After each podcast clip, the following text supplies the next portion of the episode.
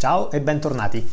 In questo video proverò a rispondere a una domanda piuttosto impegnativa, ovvero quanta materia c'è nell'universo. Vi ricordo come al solito che se non siete iscritti al canale potete farlo attivando le notifiche per essere avvisati quando ci saranno nuovi video.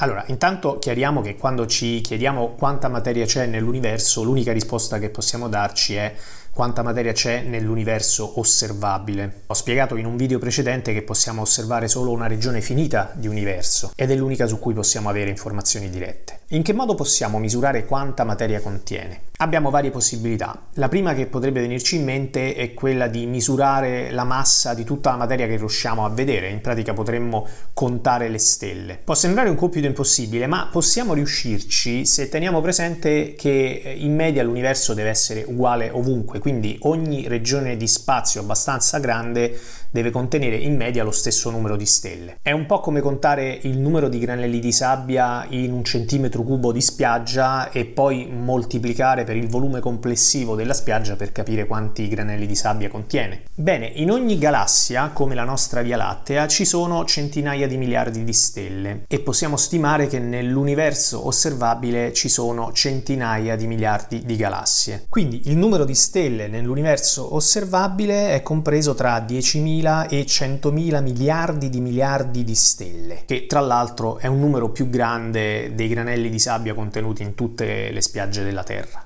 Quindi abbiamo una stima approssimativa di tutta la massa visibile nell'universo. Però un momento, potrebbe venirci il sospetto che ci sia altra massa che non si vede. Dopotutto sappiamo che esistono oggetti che non emettono luce propria, come i pianeti, come la polvere interstellare, come i buchi neri. Beh, per fortuna c'è un altro modo di misurare quanta materia c'è nell'universo osservabile ed è quello di contare tutti gli atomi. Può sembrare una cosa pazzesca, ma si può fare. Ricordate che in un video precedente vi ho detto che i nuclei degli atomi di elio si sono formati durante la fase calda e densa iniziale dell'universo e che una delle prove decisive a favore del modello del Big Bang è proprio il confronto tra i calcoli di quanti nuclei di elio debbano essersi formati in quella fase iniziale e quanti effettivamente ne osserviamo nell'universo attuale. Bene, quegli stessi calcoli ci permettono di misurare quanti atomi deve contenere oggi l'universo osservabile. E in questo modo viene fuori che c'è 10 volte più materia atomica nell'universo di quella che effettivamente possiamo osservare, cioè delle stelle.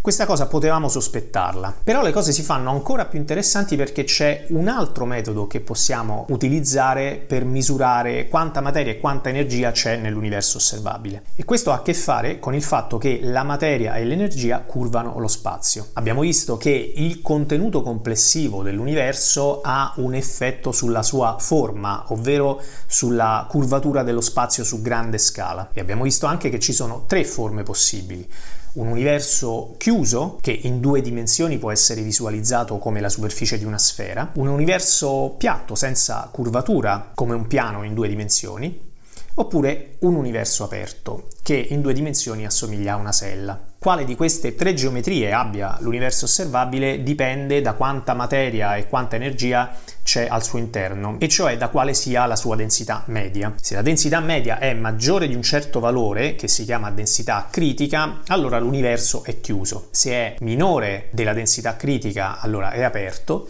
se è esattamente uguale alla densità critica, allora l'universo è piatto. Bene, abbiamo visto che le misure della geometria dell'universo su grande scala ci dicono che all'incirca l'universo è piatto, che ha una curvatura approssimativamente nulla e quindi questo significa che la sua densità media deve essere approssimativamente uguale al valore critico. Per inciso, la densità critica è davvero molto piccola, è l'equivalente di pochi atomi di idrogeno in un volume di spazio cubico di un metro di lato. L'universo in media è molto vuoto, è molto meno denso per esempio dell'aria che respiriamo. Quindi abbiamo trovato un modo diretto di misurare la densità media dell'universo, ovvero quanta materia e quanta energia contiene. E questo modo non dipende dal fatto che la materia e l'energia siano visibili. Insomma, è un modo molto ingegnoso di misurare quanta materia e quanta energia c'è nell'universo osservabile e ci dice che la densità media dell'universo deve essere all'incirca pari al valore critico. Ma c'è un problema. La massa dell'universo misurata in questo modo non coincide con la massa di tutti gli atomi misurata nel modo che ho spiegato prima. Se mettiamo insieme la massa di tutte le stelle nell'universo e anche la massa di tutti gli atomi nell'universo, non arriviamo lontanamente al valore della densità critica che ci serve per rendere piatto l'universo. Tutti gli atomi esistenti, ovvero la materia di cui sono fatte le stelle, i pianeti, tutto quello che ci circonda e anche noi stessi, arriva appena al 5% della massa che serve a spiegare la geometria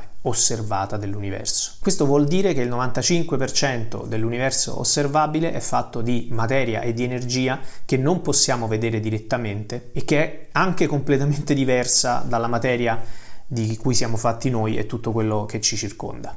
Ma di questo parleremo nei prossimi video.